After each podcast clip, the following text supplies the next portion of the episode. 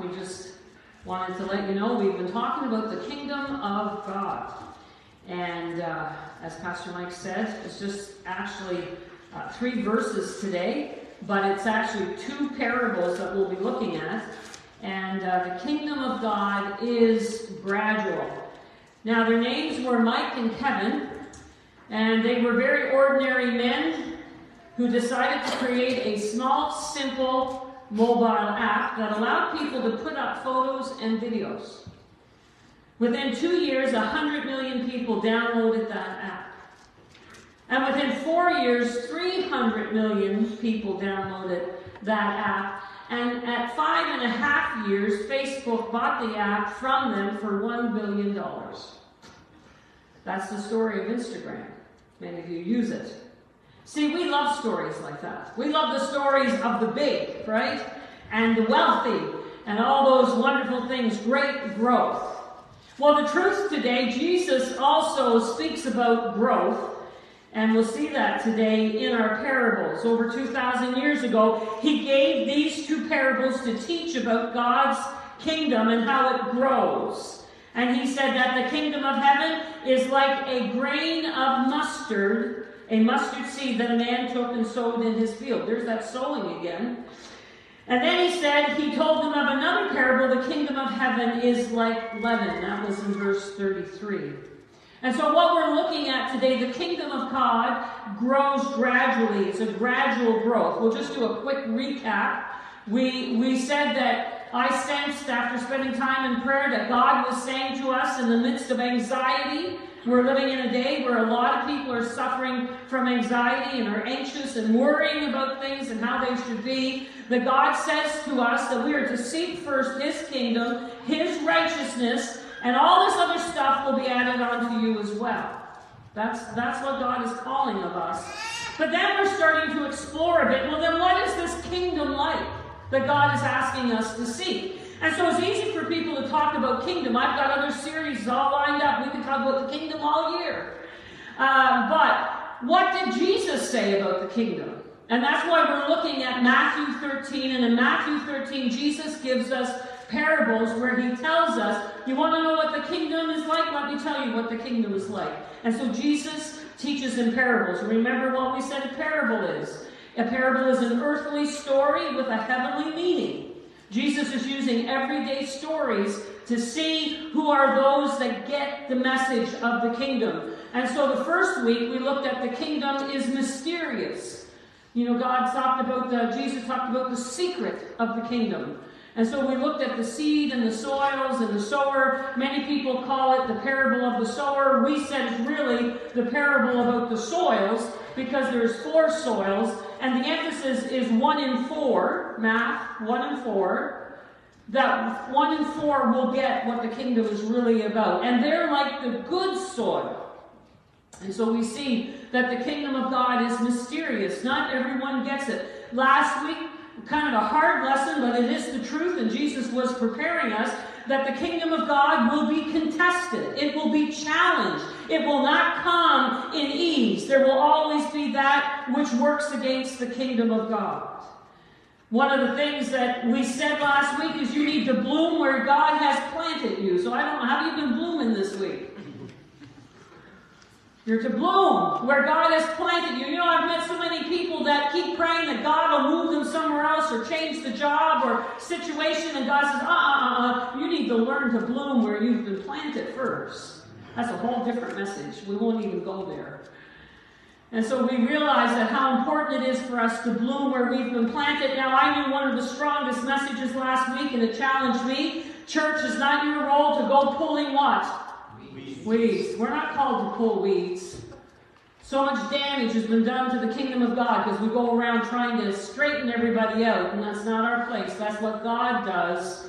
We're to bloom where we're planted. We're allow the, the weeds to grow with the wheat, but remember there's a harvest coming when God will indeed deal with the weeds. So this week, we're looking at the kingdom of God is gradual. And so, first of all, this first parable of the mustard seed, we see this improbable progress of the kingdom. the mustard seed would have to been the, you know, people said, well, that's not the smallest seed, but it was the smallest seed for the Jews when they planted their garden. And so they planted their gardens, and the mustard seed was the smallest seed that they would plant in their gardens. And that's why Jesus is using this. And he says that small mustard seed that was planted in the garden would actually grow into a bush, into a tree, 10 and 12 feet tall. So Jesus is using this commonplace story that those listening and had planted their gardens would know exactly what he was talking about. Again, it would need to be planted in good soil, but it would bring that slow, steady growth. Gradual. It might not look like much right now, just a small mustard seed. But Jesus is saying this tiny little seed has potential for something great, that even the birds in the air come nest in its branches. See, in a way, the mustard seed seems like an odd comparison for the kingdom of heaven. Isn't the kingdom of heaven, uh, Pastor, great and mighty? It's supposed to, as they thought in the early days, overthrow the Romans. It's supposed to come in power. But Jesus is telling a very shocking story here. He's saying, oh no, my kingdom doesn't come that way. And in our culture today, in our world, whatever is small ever desired, insignificant. See, we're told to be powerful, we're told to be smart, we're told to be strong, we're told to be beautiful. That's what moves mountains the big and the great and the powerful. Isn't that how it's supposed to be? Isn't that what we spend so much time as parents trying to instill in our children? Our culture doesn't recognize anything but big, mighty, and exceptional. Not small, insignificant, ordinary, and average. So, what can the parable of the tiny mustard seed offer us today? I want to tell you today, we're all challenged as we read this parable that we need to see our world and the kingdom of God around us with different lenses, with kingdom lenses. We got to pray that God would open up our eyes and see that in the scripture, the weak are the ones who become strong. The lame begin to walk. The blind actually get to see. And a tiny mustard seed grows into a faith that can indeed move mountains. This is a phrase in an old song, but I kept thinking about this this week. Say it with me. Little is much when God is in it. Say it again. Little is much when God is in it. Do you ever feel small, insignificant, tiny, and overlooked? I'm not talking about your size. One of the biggest, funniest things was when we were on mission trips in Cuba. They would call me Bettina, you know, and uh, they would got to know my name, and they called me, you know, Zita, and they were and there were, Mike, well, word went out about who Mike and I were, right? And you got to meet them and da da da. And uh, when I would meet them, they'd look at me. because they'd say, well, because the name was saying Tiny Betty. and they were saying, well, she's anything but tiny. right? And so it made me chuckle, right? That they were saying, oh, that, that name doesn't really fit who she is and a lot of them were, you know, much, much shorter than I was as well. But, you know, I'm not talking now about ever, have you ever felt insignificant or small? Has nothing to do with our size. Have you ever felt overlooked? Sometimes the needs in our world or our own world seem so great, we can feel so small, ordinary, average. Who am I to make a difference? Who am I? How could God work in our church up in this end of the island? But I want to encourage you today little as much when God is in it. Every person, like a tiny seed, has potential. Do you know that's what Jesus found when he was calling his 12? We call them the band of misfits. Most unlikely men you would ever call. to be your disciples. But Jesus didn't see them where they were. Jesus saw them at their full potential. And that's how he sees each one of us. As small as a mustard seed, he sees us at our full potential. And so that is why little is much when God is in it. That's why God can take anybody and everybody and use us for his kingdom. And so this parable of the mustard seed gives us reassurance and a promise today. See, small, this reassurance, small, unremarkable acts done in the name of Jesus, which will attract very little attention from others are really the mustard seeds. They become larger and they have a greater eternal impact than all the mighty deeds of the most powerful people. That Sunday school teacher who continues to sow the seeds of God's truth in a child's life. I still remember that story. This week I was reminded of, uh, uh, of, a, of a Sunday school teacher who taught a class of boys faithfully for over 30 years. And there was, there was a class in particular one year, five and six young boys, and every one of them grew up to be pastors and evangelists and missionaries. Because that one teacher was faithful to sow the seed in that child's life. The kingdom of God is small in light of what the world thinks, seems small, but it will have that, that effect that will grow and it will do what God wants it to do. It will become larger and greater. So small acts can become very powerful. I shared once many times that I believe in doing a card ministry. It was the first thing I did as a new uh, born believer. I didn't know what to do. I didn't drive. I, I stayed at home with my kids. But I said to the pastor, I'm going to start sending cards out to people that God, and I did that on behalf of the church. And then years later, I said this about church in, in Ontario, that there was a woman uh, that I just felt led by the Spirit to send her a card at Christmas. I guess it was about January, February, she walked into church with some of her daughters. Her grandfather had many, many years before had attended the church, and she said, You know, that was the only Christmas card I got. And it brought her back into church. And she came to faith and rededicated her life to the Lord. And then she started coming to Bible study. And then she moved away. And I went, Oh Lord, every time people come and get saved, they moved away. What is this? And she's still in Northern Ontario today, and she was leading her own group of ladies Bible study. When she moved away, she was in a church, and she was now leading a ladies Bible study. And that is that little seed, that little act that the Holy Spirit tells you to do, and you're being obedient, no matter how small or insignificant it seems.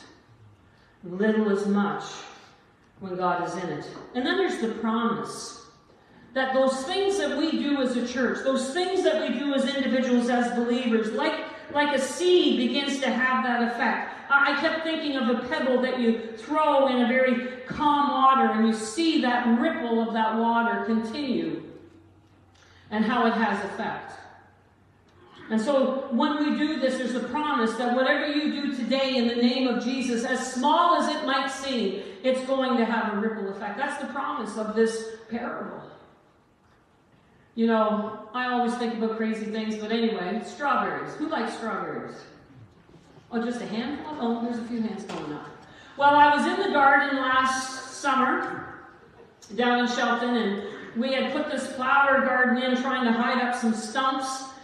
And I looked down, and it was just inundated and taken over. And I thought, what is going on here? What is that? And then I realized it was wild strawberries, and that's such a bad thing.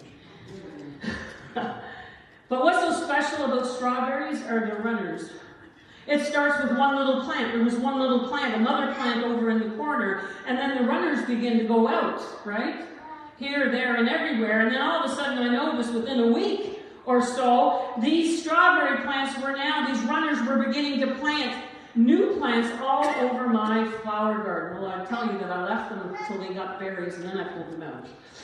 But you know, that's what the kingdom of God is like. That is that gradual growth that the Lord wants to do. Is He's wanting to send out these runners, these, these ministries, that whatever we do here in this church, that God sends it forth. And I said, Lord, I, I want to be like that strawberry plant. I want to be a person that starts with me, and then this acts, these small acts that I do, is building your kingdom. And that person, when the kingdom hits them, it begins to grow and mature in them, and then they're sending forth outrunners. And that's how the kingdom of God spreads from one person to the other. Early believers must have felt so small in the grand scheme of things. I, I thought about that this this week. Can you imagine, even when Jesus gave them the Great Commission, they probably thought, What? You mean we are to be your ambassadors, your servants? You mean we? There's only 12 of us, and now there's only 11, and you want us to spread the gospel to the ends of the earth? Imagine how ridiculous that must have sounded? Under Roman tyranny. Right? It almost sounded ridiculous what the Lord wanted them to do. Who are we? We're just a bunch of men, small. But again, little as much. God, God is in it. You may be thinking today, you know, Pastor, I can't be a preacher standing up on the pulpit. I didn't think that either. I can't be an evangelist or a song evangelist going around the world, but I tell you, you can start with one person. Maybe two ladies, maybe three kids in Sunday school. You can start with a few young adults or a young family. You can begin to sow the seed of God's kingdom and see what God can do. The truth today is, and see, when I put this message together, I didn't know about Asbury and reading that yesterday and this morning. But any revival always starts with one. Any reformation starts with one. And I always was thinking about Wilberforce, how he stood up in Parliament in the House of Commons in England, and he began to call out against slavery, the tyranny of slavery. He sounded like an idiot when he first stood up because most of the men standing then at that time had slaves in their own homes. And he stood up based on the Word of God that it was wrong, and it took him years. But the, the abolishment of slavery is history today because one man decided to stand up in Parliament and say, This is wrong. History is made by one person, one by one, doing what is right. Little as much when God is in it. And so he goes on to say that this tiny seed, this gradual, slowly transformation and growth of the kingdom will begin to move into a tree with trunk and limbs and branches, so much so that this tree, this mustard seed, comes a tree that it begins to shelter the birds of the air. And what God is saying there, that even though it starts very small, it will become so large that all of the nations of the world will rest in this tree called Christianity. People from every tribe, tongue, and language, nations will bow at the feet of Jesus. And so it's this quiet revolution. It's not done in the loud and the noisy, it's done in the silent and the unrecognizable. And then it begins to become dynamic and transformative. And this kingdom will reach the ends of the earth. And this kingdom and this king will triumph over all opposition. But not yet. And not instantly. It is a gradual, steady growth. And so we see that he talks about the invisible power of the yeast in verse 33. We see the improbable progress with the seed, the mustard seed, and now we see this invisible power. Now, I used to, in Switzerland, we would have the young adults in and I would make pizza all night. The pizza would be going in the oven, trays, big square pizzas. And so I would have to make pizza dough. And so one time we were having church and people were coming back to the house for pizza and I decided I would make my dough up ahead of time. And I, some of you saw my big pot last week, my big pot that I had my big pot of soup in. Well, that was my big pot that I decided I was going to put my pizza dough in for the crowd. And so I put it in and I put the lid on. We went to church, came back, literally the pizza dough had risen so much and knocked the lid off the top of the pot. It was down over the pot, now going across the counter, ready to hit the floor when I found it. And so, praise God, I found it in time. But I realized how powerful that yeast was in that dough before I was able to punch it back down and make the pizza. Some of you have done this over the years and it became very popular during COVID. Remember sourdough? Anybody ever do sourdough starters? Some of you look at me like I'm crazy. Sourdough bread, that's what it is. Some of you like sourdough bread. And you have to feed your starter and you got to take it off and you can share it with your friends and everybody has to feed their starter. Well, why I bring that up, when you couldn't get yeast in the stores, everybody was looking at how can I make sourdough bread? Why? Because this is exactly what Jesus is talking about here. What they would do is that dough would be made, and before you made your bread, you took a lump of dough off. What was that? That was your starter for your next loaf of bread. And so they would bake that bread, and that starter would sit and ferment until you were ready to make your bread again. And then you would use that lump of starter and put it in the dough, the flour, and you would begin to see that begin to ferment that all that flour again. And so they would do this. This is how they had leavened bread. Unleavened bread would not have had that lump. It becomes more like a cracker. It's it's not nice smelling. It doesn't do anything for you. You can eat it, but it's not the same as home baked bread. One of the hardest things, right, Eleanor, with gluten free is not being able to have that homemade bread because there's something special when that yeast hits all that flour. A little bit of leaven can transform that whole dough. Now, this is the shocking aspect of it again because Jesus doesn't say, oh, it was a woman making three loaves of bread. Jesus says that little lump of dough that someone has put aside can actually transform three measures of flour. Actually, that's 40 liters of flour. So this is somebody making a lot of bread. And see, they had a, this would have been shocking for them to hear this parable because all throughout, what yeast always represented was what? Sin. In Scripture, they talked about yeast connection to sin, that you get a little bit of lump of sin in a community, and before you know it, it permeates and destroys everything. And so, this is why Jesus now comes and says, Let me tell you what the kingdom of God is like. he says it's like yeast, and that would have perked their ear. What do you mean? No, no, the kingdom of God, no, no, it can't be that because yeast represents sin. Jesus says, oh no, you know the same way that sin seems to permeate and grow? Well, my kingdom is even greater and bigger than that because it will continue to grow greater than any sin. It is able to change, it is able to transform. That's what the kingdom of God is all about. Paul said, Where sin abounds, grace abounds all the more. Christ's kingdom and plan easily missed, overlooked, disdained. You can't see it. You don't think anything's happening. Churches, what's the point of that? Christian faith, ah, oh, that's just an old thing. No, no, no, my friends. Jesus is saying the kingdom of God's advancement cannot be stopped. And it starts in the smallest things. And that small yeast, like the bread, begins to ferment the whole thing. The kingdom of God is about transformation. And it's about transformation of individuals. I hope and pray you're a transformed individual. I know I am. I could take you back. I could take you back to where Mike and I were. I could show you pictures. I could tell you stories.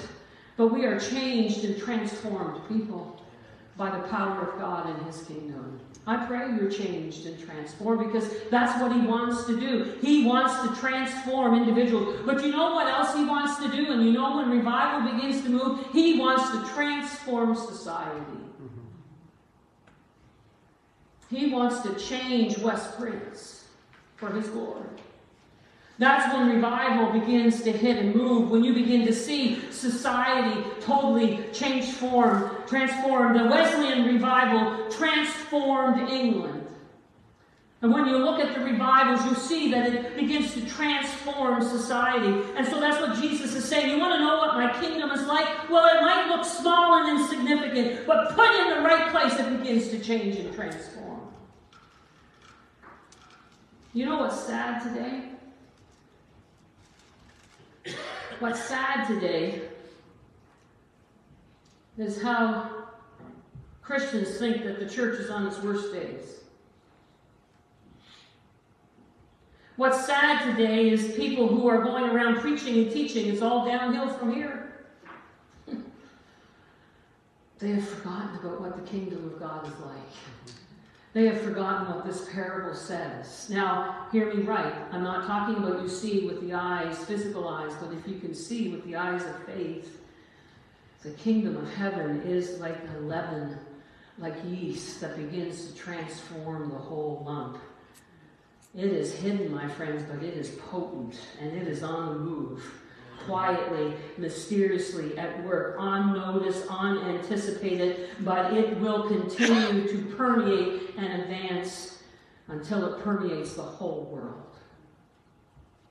So, as I bring this to a close today, many people will go around and say, Why doesn't God do something? but He is. He is. He's been doing it all along. If you have eyes to see it and you have a heart to sense it and feel it, God has been on the move and He's still on the move in this day. Because little is much when God is in it. It might not be what you expect. It might not be with the big and the loud, but it is moving in those small hidden places where you least expect it. Because little is much when God is in it. It's time for the church to believe that again. Do you have eyes to see the kingdom? Paul said to the church in Corinth, Look not to the things seen, but to the things unseen. That's what we need. That's the awakening that we pray for in the church. Is God would open up our eyes to see what God is doing. But you know what? These parables, these two parables are about waiting. The farmer waits for the harvest. The birds wait for the tiny seed to grow that they can perch in the branches. The woman making bread has to wait for the leaven to spread its way through. And Jesus' followers didn't want to wait. And neither do we. they wanted the whole thing all at once. When's your kingdom coming, Lord? When is that big showy kingdom coming and you're going to overthrow the Romans? And we want it and we want it now. Isn't that sometimes the way we pray? The kingdom of God is gradual. Amen. Don't despise small things done in the name of Jesus. Don't rule out unseen possibilities because little is much when God is in it. Because we know our Lord, as Isaiah told us, he was despised and rejected. Do you understand that? The King of glory came and took on flesh. And there was nothing that would bring people's eyes to him. Isaiah told us prophetically that he was despised and rejected. Jesus was a man of no rank and without no means. And he lived in whatever everyone considered a backwater region of the world, Nazareth of Galilee.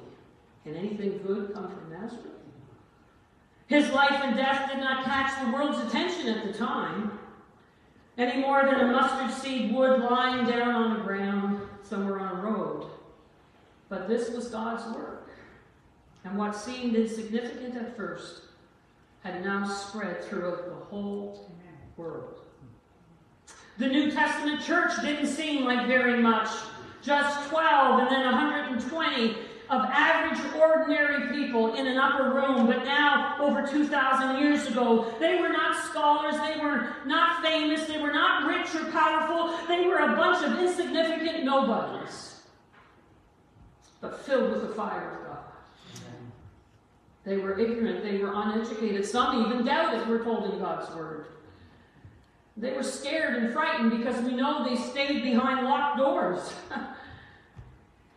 but just like a mustard seed or a small lump of leaven, They did what God called them to do in their day. And the rest is history. Acts 17:6 says this about them they were men who turned their world upside down. And so, my friends, little is much when God is in it. I want you to look at someone and say to them today, little is much. Little is much. When God is in it. You need to know that today, that little is much when God is in it. The church, the church experienced explosive growth through the centuries. Do you know it was within 40 years of the church that after Christ had died, the gospel had reached all the great centers of Rome. In the Roman world, all of the great cities and centers, those 12 that turned to 120 reached every one of those cities for Christ. In many out of the way places. And since that time, the church continues to spread. If we have the eyes to see it, gaining people from every country, every tongue and tribe.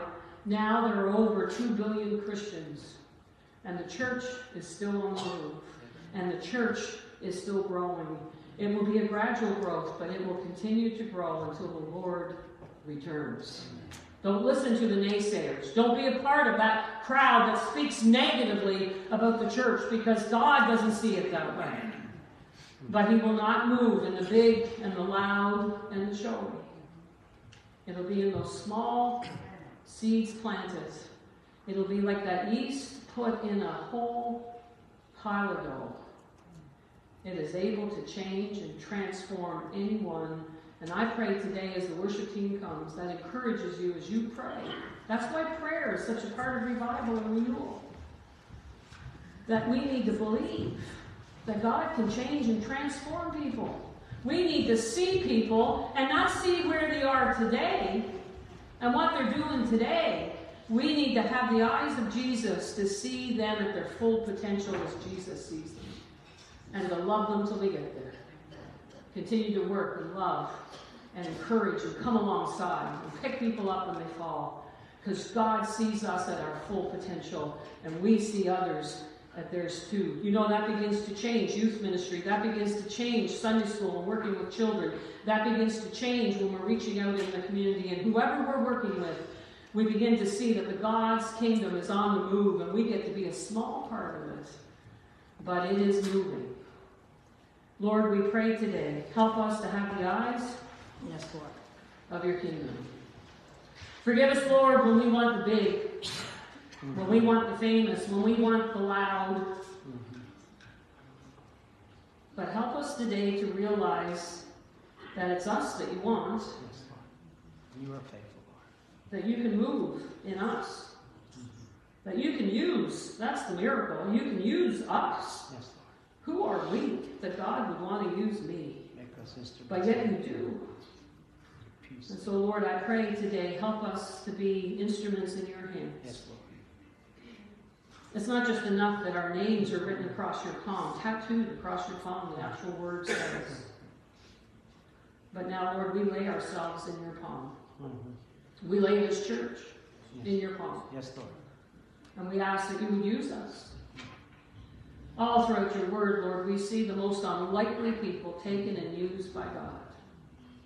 But I thank you today you do that so that your power might be manifested. Yes. You choose the weak of this world that your power might be manifested and your kingdom will indeed continue to expand. Thank you, Lord, that we get to be a small part of it. Yes, Lord. In Jesus' name, amen, Amen. amen. Would you stand with us as we sing this closing song?